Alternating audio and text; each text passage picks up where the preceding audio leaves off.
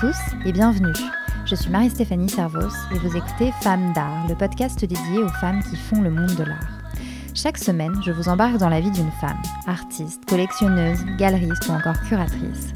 Ces femmes me parlent de leur parcours, de leur rapport à l'art, d'inspiration, de création et de leur vision du monde de l'art aujourd'hui. Je vous donne aussi rendez-vous tous les jours sur Instagram où je partage le travail de mes invités. Femmes d'art, c'est parti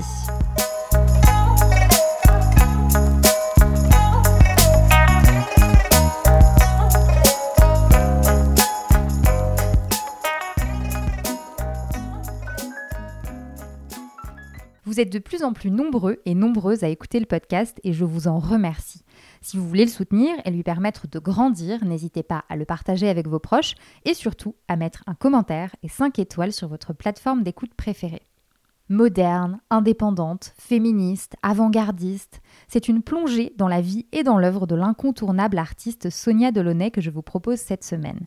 J'ai la chance d'avoir avec moi dans cet épisode Cécile Godefroy, historienne de l'art et docteur de l'université Paris 4. Elle est surtout, en 2014, la co-commissaire de l'exposition Sonia Delaunay, Les couleurs de l'abstraction, au musée d'art moderne de la ville de Paris. Cette exposition majeure, c'est la première grande rétrospective française d'envergure consacrée exclusivement à Sonia Delaunay. Près de 400 œuvres de l'artiste étaient présentées, de ses premiers portraits, peintures et dessins à son travail autour du textile, du design et de l'architecture. Mais cette exposition a surtout permis de replacer Sonia Delaunay dans l'histoire de l'art, à l'exact endroit qu'elle a toujours mérité. Considérée par beaucoup comme femme de Robert Delaunay, Sonia Delaunay était une véritable pionnière de l'abstraction, de l'utilisation des couleurs et surtout, elle était considérée comme passeur entre la génération des pionniers de l'abstraction et celle des abstraits de l'après-guerre. Dans cet épisode passionnant, Cécile Godefroy nous raconte l'enfance de Sonia Delaunay, passée dans l'Ukraine de la fin du 19e siècle. Nous revenons aussi sur son arrivée à Paris, véritable acte fondateur d'émancipation et d'indépendance. On parle également de sa peinture, de son travail, qu'elle veut euh, un art total, et bien sûr de sa rencontre avec Robert Delaunay, dont elle défendra le travail longtemps après sa disparition, au risque de s'effacer elle-même des ouvrages d'histoire de l'art. Bref, je ne vous en dis pas plus, le reste est dans l'épisode. Bonne écoute Bonjour Cécile Godefroy. Bonjour Marie-Stéphanie. Merci beaucoup de me recevoir chez vous, ici à Paris, dans le 4e arrondissement. Ça va Vous allez bien d'abord? Oui, très bien, je vous remercie. Alors Cécile, vous êtes historienne de l'art et docteur de l'université Paris 4 Sorbonne. Et je suis très contente de vous rencontrer euh, aujourd'hui puisque vous avez consacré une partie de votre travail ces dernières euh, années à une artiste que j'aime tout particulièrement, Sonia Delaunay. En 2015, vous avez assuré le co-commissariat euh, aux côtés de Anne Montfort de l'exposition Sonia Delaunay, Les couleurs de l'abstraction, au musée d'art moderne de la ville de Paris, puis à la Tate de Londres. Et euh, vous êtes aussi euh, auteur d'un ouvrage éponyme qui a été tiré du coup de, de cette exposition. C'était une exposition très importante parce que c'est euh, à ce moment que Sonia Delaunay, on va dire, euh, a retrouvé en quelque sorte le devant de la scène, puisque on va en parler, mais euh, elle a quand même disparu, on va dire, du paysage pendant plusieurs décennies. Et c'est vrai qu'on la connaissait surtout à travers son rôle entre guillemets de femme de Robert Delaunay. On en reparlera aussi. Hein. Mais en tout cas, ce qui était totalement injuste pour elle, parce que on va le voir, c'était une grande artiste. D'abord, qu'est-ce qui vous a motivé avec Anne Montfort à imaginer cette, euh, immense rétrospective et à montrer l'ensemble de son œuvre? Alors, euh, moi, j'avais consacré euh, ma thèse de doctorat à l'œuvre de Sonia Delaunay. C'était une monographie qui faisait suite à plusieurs travaux universitaires également, dédiés à certains aspects de, de l'œuvre de cet artiste. des aspects méconnus. Anne Montfort connaissait mes travaux et c'est à son initiative que l'exposition euh, Sonia Delaunay a été euh, programmée au Musée d'art moderne de la ville de Paris. Et euh, à son invitation, j'ai pu rejoindre et partager le commissariat avec, avec Anne, puisque nous nous sommes rendus compte lors d'une première rencontre et très longue discussion que nous étions complémentaires dans notre vision, nos, travaux, notre approche du travail de cet artiste, et que nous pouvions donc partir ensemble dans cette, dans cette aventure qui avait pour première contrainte le temps, puisque nous avions un an et demi devant nous pour monter cette rétrospective, que nous avons voulu dès le départ assez exhaustive, enfin très complète, c'est-à-dire qu'il euh, était pour nous impératif de montrer bien sûr euh, la peinture, les dessins, euh, la gravure, mais aussi tous les travaux dits décoratifs qui lui ont valu d'ailleurs d'être mis de côté dans certaines histoires de l'art moderne, mais qui constituaient également toute son originalité et toute sa modernité.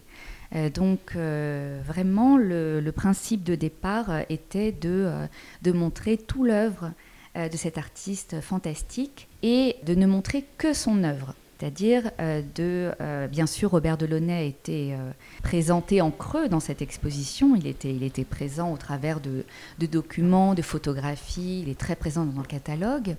mais nous avions tellement déjà d'objets, d'œuvres à montrer de Sonia Delaunay, euh, qu'il nous est apparu euh, assez rapidement essentiel de ne montrer que son travail. Oui, parce que son œuvre à Sonia Delaunay est très diverse, très variée, et on, reviendra là-dessus un petit peu plus tard, mais, mais peut-être déjà pour comprendre qui est Sonia Delaunay.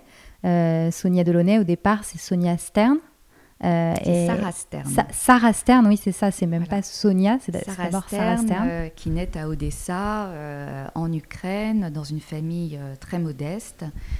Sonia était, enfin Sarah était la cadette d'une fratrie de, de, trois enfants et elle est prise en charge par son oncle maternel, Henri Terck, à l'âge de 5 ou 7 ans. Il y a encore un, un mystère sur la date exacte de son, départ d'Odessa pour Saint-Pétersbourg, où elle va être donc euh, élevée, prise en charge par euh, son oncle et sa tante, qui euh, l'oncle étant avocat, donc une famille beaucoup plus fortunée, sans enfant, désireuse justement d'élever un enfant. Et la vie de Sarah Stern va radicalement changer puisqu'elle devient Sonia Terk et qu'elle grandit dans un milieu très confortable, bourgeois juif comme euh, euh, sa famille d'origine euh, et est très très cultivé, très ouvert au monde des lettres, au monde des arts. Donc famille très très cultivée, très ouverte sur, sur les arts, vous disiez, mais pas du tout une famille d'artistes. Comment justement lui vient l'envie à Sonia Terk de, de devenir artiste? Alors très probablement euh, les lectures euh, auxquelles elle a, elle a accès, et puis les voyages, puisque euh, la famille Terck voyage, donc elle peut découvrir les grandes villes, les grands musées d'Europe qui vont profondément la marquer. Et puis c'est aussi, bon, d'après sa, D'après ses mémoires, le dessin devient pour elle une manière d'échapper un peu à l'ennui de cette vie bourgeoise, va constituer une sorte d'échappatoire en fait. Euh, à cette vie un peu rangée. Donc euh, très rapidement, elle exprime euh, le désir de, quitter Saint-Pétersbourg pour s'ouvrir à d'autres expériences. Et donc elle va étudier à, Karlsruhe, l'Académie des beaux-arts, et ensuite à Paris. Où là, elle, elle, découvre la modernité parisienne, la vie de bohème parisienne, dont elle ne reviendra pas finalement. Et comment c'était justement à cette époque, puisqu'on sait qu'à la fin du coup du 19e siècle, quelques temps après sa naissance, puisqu'elle naît en 1885, les, filles, les femmes n'avaient pas le droit d'étudier dans les écoles d'art. Elle, à son époque, c'est plus souple. Oui, depuis la fin du 19e siècle, les, euh, écoles d'art s'étaient ouvertes euh, aux femmes. Euh, l'école des beaux-arts de Paris s'ouvre, je crois, juste avant 1900 euh, aux artistes femmes. Et puis Sonia Delaunay, quand elle vient, enfin Sonia Terk, quand elle vient à Paris, euh, elle s'inscrit dans une académie privée, donc l'Académie de la Palette. Et elle loge dans une pension de jeunes filles russes. Elle, vit et étudie dans des conditions tout à fait convenables pour une jeune fille russe. Ce qui convient tout à fait donc à son oncle et à sa tante. En tout cas pendant les deux premières années, et puis quand les choses ont, commencé à se compliquer et qu'il lui demande en quelque sorte de revenir vivre à Saint-Pétersbourg, Sonia Terk va trouver le moyen de rester, c'est-à-dire elle va contracter un mariage blanc avec euh, le galeriste allemand Wilhelm Hude, qui aimait les garçons et qui lui aussi avait besoin de rassurer sa famille. Et donc euh, ces deux jeunes personnes en quête d'émancipation se, se marient pour euh, échapper justement à, hmm. à, ces conventions sociales bourgeoises. Et c'est assez fou ce qu'elle fait à cette époque et dans, dans, le milieu dans lequel elle a été élevée. C'est, j'ai envie de dire, c'est presque un acte de féminisme à l'époque. Oui, oui, elle était euh, extrêmement déterminée, c'était une femme de, caractère. Et en effet, pour elle, il est absolument hors de question de revenir en arrière. Donc elle trouve les moyens, elle a toujours trouvé les moyens d'accéder à ses intentions. Et donc là, en effet, il y a ce, mariage blanc qui est absolument extraordinaire pour une, jeune femme euh, de, sa condition et qui dit euh, déjà donc la modernité et le caractère, la force de caractère de cette femme. Hmm. L'indépendance. L'indépendance.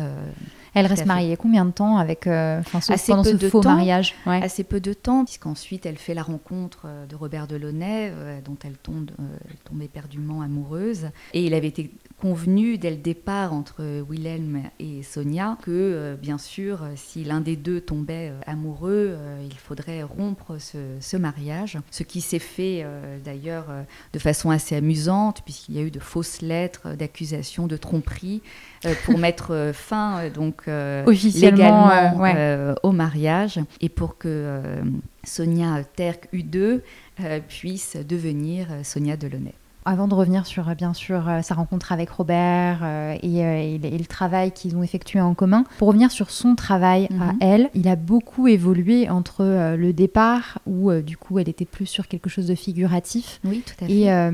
Et, et, en fait la, la, suite de sa carrière. C'est un travail figuratif au départ, mais ça ressemble pas non plus à un travail très académique. Non, en effet. Euh, disons que les premières peintures que nous connaissons datent euh, principalement de 1907-1908 et ce sont euh, dans la grande majorité des portraits de, jeunes finlandaises, portraits d'amis, portraits de, poètes.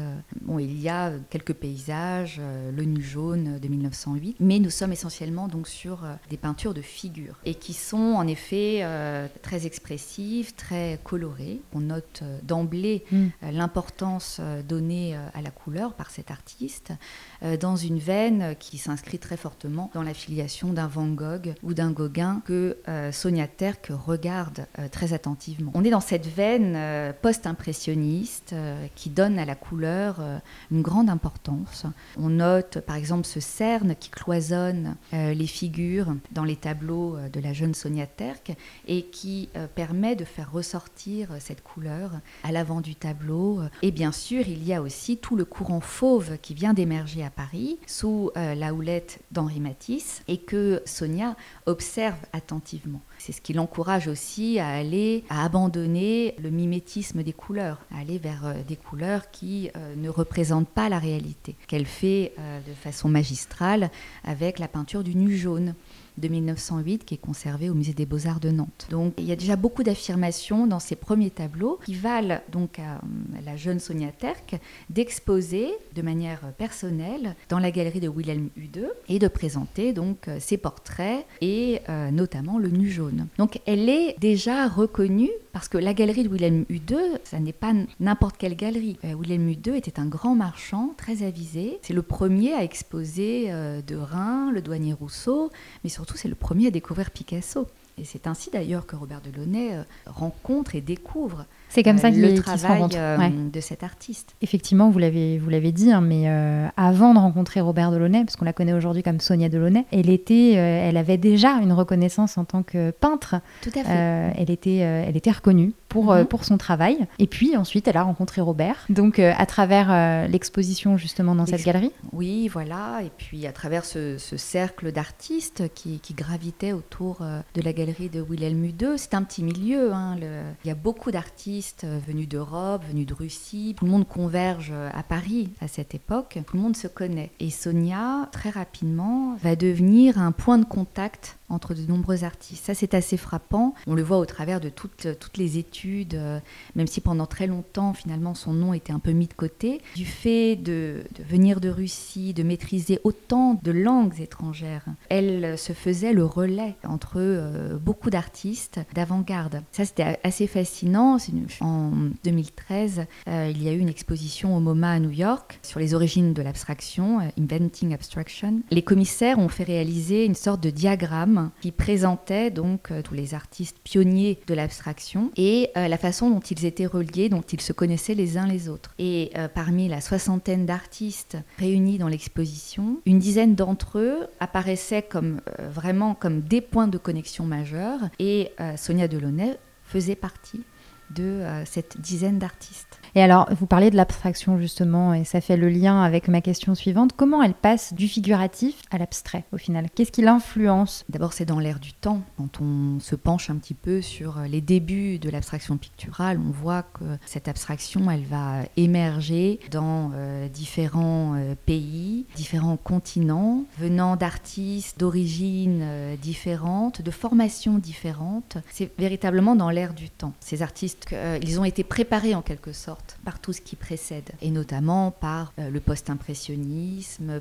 cette rupture que constitue euh, l'émergence du fauvisme puis du cubisme, le début des avant-gardes, qui prépare justement à cet éloignement du sujet, cet éloignement de tout principe académique. Robert Delaunay, lui, euh, c'est un peintre autodidacte qui est passé par différents courants, différentes influences, donc du néo-impressionnisme jusqu'au cubisme, et c'est justement ce passage par le cubisme qui va progressivement la vers l'abstraction.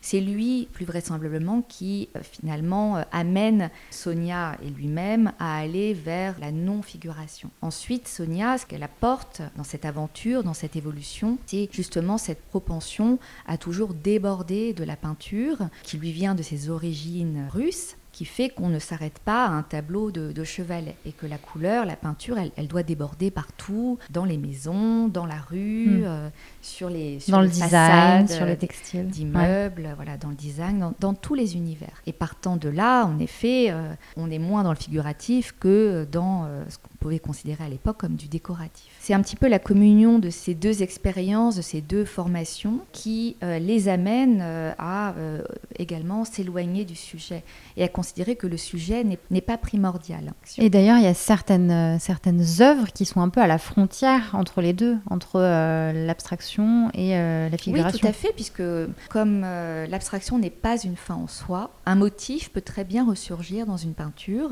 que l'on peut voir par exemple dans Le Balbulier, par exemple, de Sonia Delaunay de, de 1913. C'est une peinture qui est semi-figurative, dont on retient surtout la, la force des contrastes de couleurs, des couleurs simultanées, mais dont on peut en effet identifier euh, des motifs de couple euh, en train de, danser. L'important n'est pas tant le sujet que euh, la dimension chromatique de cette, de cette peinture qui figure essentiellement donc la lumière en mouvement. Alors vous disiez que Robert Delaunay finalement a quand même un peu influencé Sonia Delaunay dans son, son, on va dire son cheminement vers l'abstraction. Comment elle, elle l'influence dans son travail euh, par la couleur. C'était assez évident et ça a été beaucoup, euh, beaucoup dit, beaucoup écrit. Euh. C'est vrai parce que Robert Delaunay, quand il rencontre Sonia, il, il, est dans une phase, dans sa phase cubiste, où la couleur est quasiment, elle n'est pas absente, mais et c'est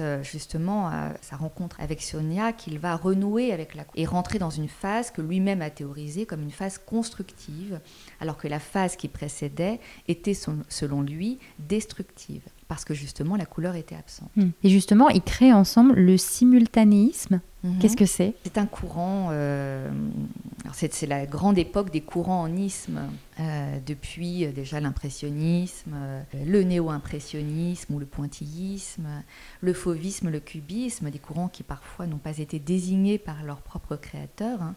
Euh, qui viennent souvent de critiques euh, péjoratives, celle de Louis Vaucel notamment. Euh, c'est le moment où il faut défendre son originalité en tant qu'artiste et notamment en tant que pionnier d'une certaine abstraction. Et donc Robert Delaunay va théoriser le simultanisme en s'appuyant sur un traité scientifique des couleurs. Et c'est à partir de cette étude scientifique que Robert Delaunay a défini ce qu'était le simultanisme, qui n'est pas un courant pictural, mais qui est un courant esthétique et qui d'emblée englobe tous les arts, euh, c'est-à-dire les arts de la peinture bien évidemment, les arts du domestique, euh, de l'architecture, de la mode, euh, de la décoration, de l'affiche, de la publicité, du théâtre. Et bien évidemment ici, ce qui est intéressant, c'est la complémentarité du couple. Robert Delaunay est peintre, Sonia Delaunay est également peintre, et on le sait, mais elle a cette propension à habiller de couleurs tout son environnement. Et donc, à partir de là, les Delaunay vont pouvoir communiquer sur euh, cette idée d'un art total. Hmm. Oui, effectivement, puisque Sonia Delaunay, elle emploie tous les médiums au final, qui, qui, sont à sa disposition, j'ai envie de dire. Le, textile, euh, le verre, la céramique. Et, ça l'amène euh, effectivement, du coup, vers, euh, vers le textile. Et, et ça va plaire. Et, elle va même justement créer des robes pour des célébrités. Nombreux sont ceux qui retiennent d'elle le côté justement décoratif et finalement accessoire à la peinture. Et qui, du coup, tentent de la décrédibiliser. Alors, fait qu'en effet, un couple d'artistes, c'est une, une identité quand même singulière. Surtout lorsque euh, ces deux artistes travaillent communément et aussi proches, une, une, esthétique aussi proche qui était celle des Delaunay, donc autour de ce courant du, simultanisme. Donc en effet, très rapidement, la presse va euh, retenir davantage euh, le travail pictural pour Robert et tout ce qui est fait à côté pour Sonia.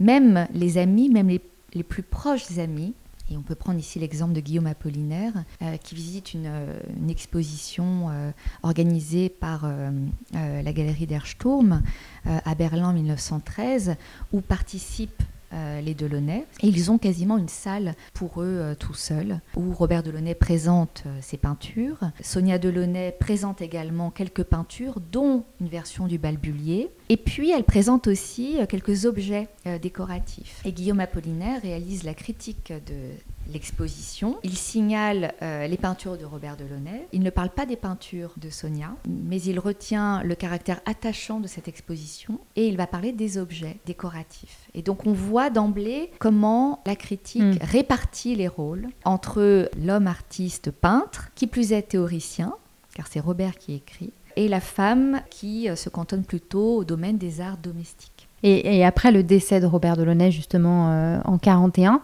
on, dit d'elle décoratrice, femme de Robert Delaunay, ou encore collaboratrice ou continuatrice de son œuvre. Donc là, on est réellement dans le, dans le discrédit après le, le, décès de Robert Delaunay. Oui, alors elle a, un petit peu contribué à tout cela euh, également. Et là, je pourrais prendre l'exemple des signatures, par exemple. Donc Sarah Stern, qui devient Sonia Terk qui a une exposition euh, personnelle euh, à Paris en 1908, qui devient ensuite Sonia U2, euh, mais surtout Sonia Delaunay. À partir de 1912, 1911, 1912, elle signe chacun de ses dessins et tableaux Sonia Delaunay Terk. Donc il y a le nom de Launay, mais elle souligne toujours ses origines russes. Ça, c'est très important parce qu'il y a cette question d'identité hein, qui est euh, assez essentielle à cet artiste. Et quand euh, Robert Delaunay meurt en 1941, et là, elle devient Sonia Delaunay. Le terque euh, est effacé. Et elle signe même certains de ses courriers, veuve de, Robert Delaunay. Pourquoi? Parce que sa priorité à ce moment, c'est de faire reconnaître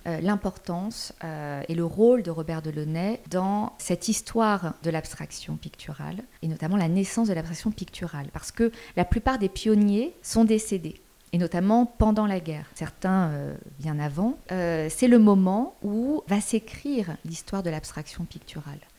Euh, sous la plume de critiques d'art, parfois des peintres comme Michel Sefort, qui vont constituer les premières histoires de l'art abstrait. Mais est-ce que c'est une forme d'effacement au profit de, de, son mari? Oui, en quelque sorte, parce que la priorité est là pour elle.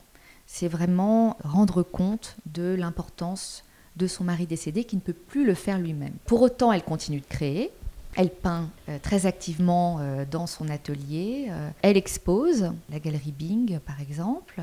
Elle, continue de créer, mais sa priorité, c'est vraiment cette, reconnaissance. Et puis, progressivement, elle va, quand justement la reconnaissance de Robert Delaunay est acquise, elle va pouvoir s'affirmer davantage. Une fois que euh, elle a estimé que son travail était fait. Tout à fait. À la fin des années 40, elle expose aussi chez Denise René à Paris, qui est une galeriste euh, issue d'une famille de soyeux lyonnais, une galeriste euh, qui est réputée, qui expose notamment Vasarely, Hans Harp, Sophie Tauber Harp, est-ce que du coup il y avait une sorte de sororité à l'époque entre les femmes artistes et galeristes ou, euh, pas du tout? Oui, on peut, on peut voir au travers de la correspondance l'action euh, de certaines femmes euh, collectionneuses, galeristes, art dealers à l'égard des femmes artistes. Et Sonia Delaunay a été sollicitée en ce sens par Peggy Guggenheim, euh, par l'intermédiaire euh, de Nelly von Doesburg, qui était aussi une veuve d'artiste. Il y a eu aussi Rose Fried aux États-Unis et Denise René. Donc il y avait, oui, je pense que de toute façon les femmes étaient très présentes dans ce milieu de l'art. Il y avait une forme de, de solidarité, mais ce qui, je pense que ce n'est pas ce qui a euh, clairement permis à Sonia Delaunay de s'affirmer euh, au, fil, au fil des années. Hmm. Alors j'ai une dernière question. Si vous deviez euh, nous parler des œuvres emblématiques, en tout cas incontournables de Sonia Delaunay, celles à découvrir, lesquelles vous mentionneriez? Il y en a un certain nombre, mais la prose du transsibérien et de la petite Jeanne de France, je crois que c'est vraiment quelque chose de merveilleux, surtout à, à voir, à contempler, à lire. C'est un objet tout à fait singulier. Nous avons la chance en France d'en avoir plusieurs exemplaires dans les collections publiques, euh, mais qui sont rarement montrés car très fragiles euh, et très sensibles à la lumière. C'est une œuvre qui est, euh, qui est vraiment, vraiment extraordinaire puisque Sonia Delaunay n'a pas illustré le poème de Sandrard, elle l'a improvisé, donc une mise en couleur à la réception du poème de Sandrard. C'est un poème vertical de 2 mètres de haut quand on le déplie comme un kakémono. Et euh, Sonia Delaunay a répondu donc sur la partie gauche avec un, ensemble de formes oblongues et sinueuses qui illustrent en quelque sorte la déambulation en train euh, du poète et de la petite Jeanne de France, depuis Moscou jusqu'à Paris. Paris, dont on retrouve le motif de la tour Eiffel tout en bas du poème. C'est une œuvre qui est vraiment euh, merveilleuse. Donc pour moi incontournable. Et puis ensuite il y a le, le Balbulier de 1913 conservé au Centre Pompidou à Paris, Les prismes électriques, 1914, euh, une, œuvre merveilleuse également. Tous les travaux réalisés dans les années 20 autour de la mode et du textile euh, sont assez fascinants euh, à, contempler. il reste peu de choses, mais néanmoins, il reste suffisamment de, vêtements, d'exemples de textiles pour comprendre avec quelle passion et intensité l'artiste s'est livré dans, ce, dans ce domaine pendant presque une décennie. Et puis ensuite, euh, les gouaches des années 50 et les dernières peintures où l'artiste euh, est âgé de plus de 80-85 ans et continue à peindre avec des couleurs de son temps. Elle a toujours adapté sa palette à son époque. Et sa palette a évolué hein, entre 1907 euh, et 1975. Elle décède en 1979. La palette a considérablement évolué, mais toujours avec élégance, avec légèreté, où l'on voit au fil des années, notamment dans les dernières années, apparaître de plus en plus le noir et le blanc qui structure et qui rythme la couleur. Et ces, derniers tableaux sont, sont absolument euh, magistraux. Merci beaucoup Cécile vous Merci à vous. Et voilà, Femme d'art, c'est fini. Si vous avez aimé cet épisode, n'hésitez pas à le partager autour de vous pour lui permettre de toucher encore plus de curieux et de curieuses de l'art. Quant à moi, je vous dis à la semaine prochaine pour un nouvel épisode et à tout de suite sur le compte Instagram de Femme d'art.